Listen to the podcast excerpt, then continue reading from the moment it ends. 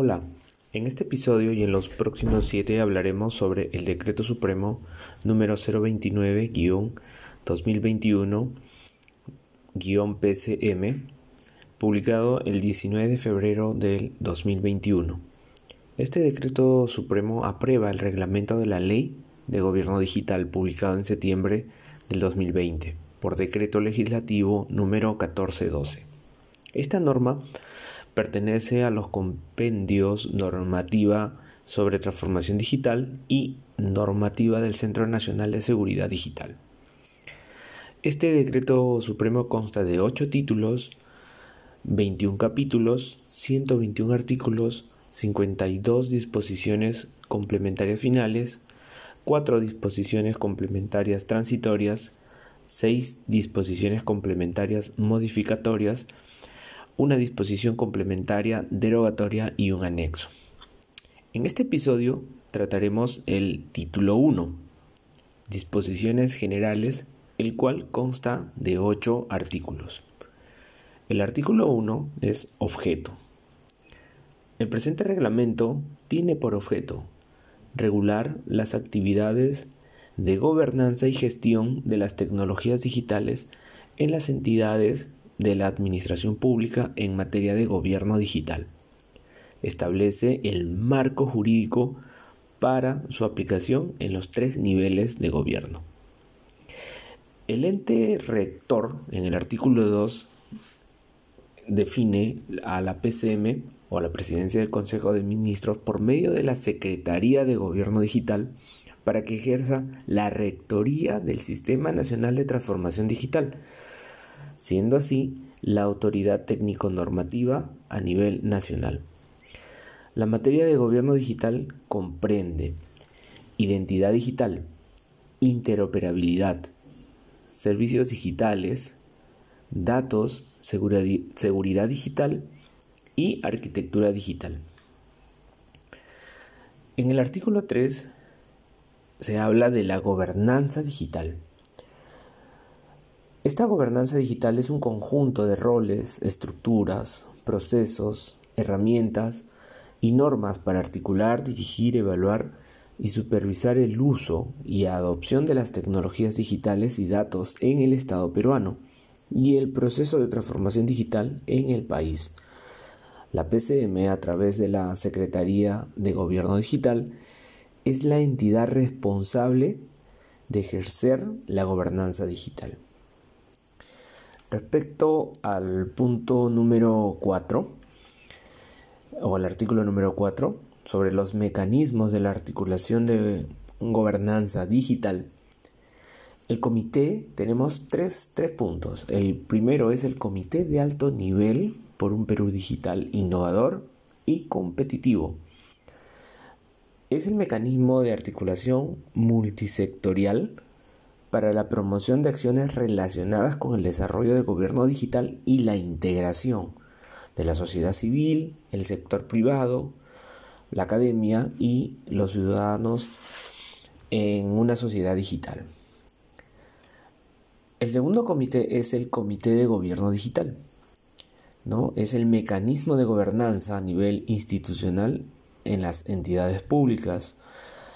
Y bueno, su, objetivo es coordinar y remite, digamos, eh, el portafolio de proyectos definidos en el plan de gobierno digital a la Comisión de Planeamiento Estratégico de la entidad o la que haga sus veces, para su evaluación, priorización e incorporación de sus instrumentos de gestión, tales como el plan estratégico institucional, el plan anual de contrataciones y el plan operativo institucional. El Laboratorio de Gobierno y Transformación Digital del Estado es el mecanismo de gobernanza e innovación abierta para co-crear, producir, innovar, prototipar y diseñar plataformas digitales, soluciones tecnológicas y servicios digitales con las entidades públicas. Su colaboración ¿no? Eh, permite, digamos, la colaboración con la academia y el sector privado, la sociedad civil y los ciudadanos. En el artículo 5 Se trata sobre la opinión técnica previa de proyectos de tecnología digital de carácter transversal. En este caso, los titulares de las entidades de la Administración Pública solicitan opinión a la Secretaría de Gobierno Digital sobre los proyectos de tecnología digital de carácter transversal en materia de interoperabilidad, seguridad digital, identidad digital, datos y gobernanza de datos, arquitectura digital, servicios digitales y tecnologías de la información. La Secretaría General, o la, perdón, la Secretaría de Gobierno Digital emite una opinión técnica, ¿no?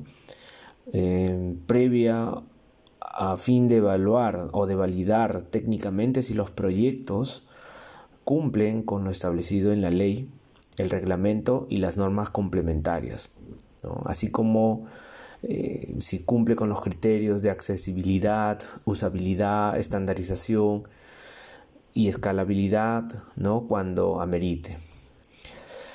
También, ¿no? en este caso, eh, aquellos servicios digitales provistos a través de ventanillas únicas, así como para la implementación de ventanillas únicas digitales, la Secretaría de Gobierno Digital también emite una opinión. Esta opinión técnica, eh, cuando es favorable, ¿no?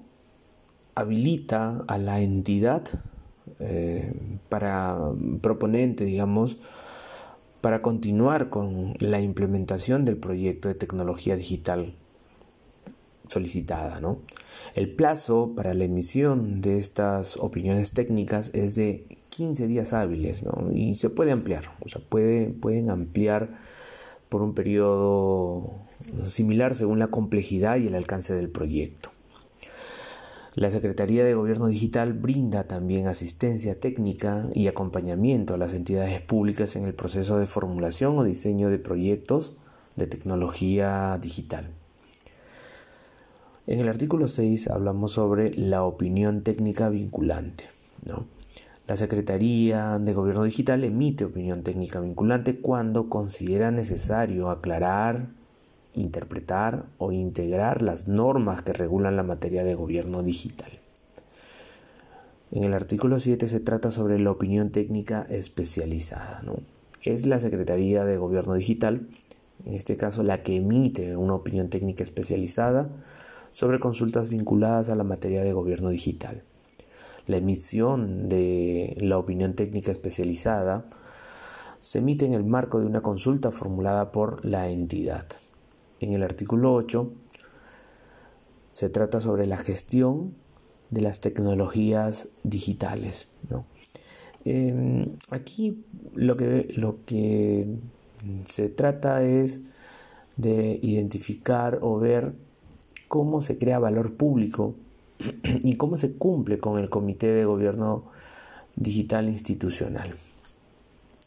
En otras palabras, eh, como resumen y como análisis de este primer eh, de este primer título de disposiciones generales eh, se establece o lo que rescatamos es de que es la presidencia del Consejo de Ministros a través de la Secretaría de Gobierno Digital ¿no? es como la autoridad o el ente responsable de ejercer digamos la gobernanza ¿no? la gobernanza digital y que las instituciones, las distintas instituciones públicas que quieran ejecutar proyectos de gobierno digital o de transformación digital en sus instituciones, no deben de estar alineadas a lo que esta secretaría eh, emite, digamos, como lineamientos, como política para la modernización del Estado. Es importante eh, aquí considerar que esta integración es válida, es buena, es necesaria para aprovechar los recursos de las distintas instituciones del Estado. Por ejemplo, ¿no? hacer consultas con RENIEC. ¿no? Si tengo un número de documento de identidad, poder hacer una consulta en RENIEC, eh, obtener los datos personales de una persona, ¿no? de, un, de un ciudadano, ¿no? y no estar ingresando o eh, desarrollando una pantalla de input de datos, de entrada de datos, eh, con los apellidos, los nombres, y es que estos los podemos consultar. ¿no? En los siguientes capítulos abordaremos, o eh, en los siguientes episodios abordaremos los, los, los títulos que componen este decreto supremo y cómo se van integrando para poder tener un estado mucho más digitalizado, un estado eh, mucho más abierto, que genere valor a los ciudadanos y que sus servicios eh, que, brinden sean de, de calidad y seguros sobre todo. Muchas gracias, hasta la próxima, nos vemos en el siguiente episodio.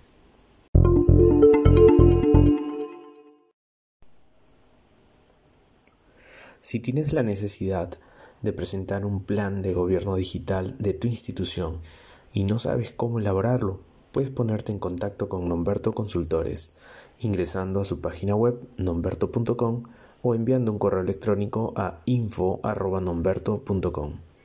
Nomberto Consultores, expertos en sistemas, tecnología y gobierno digital.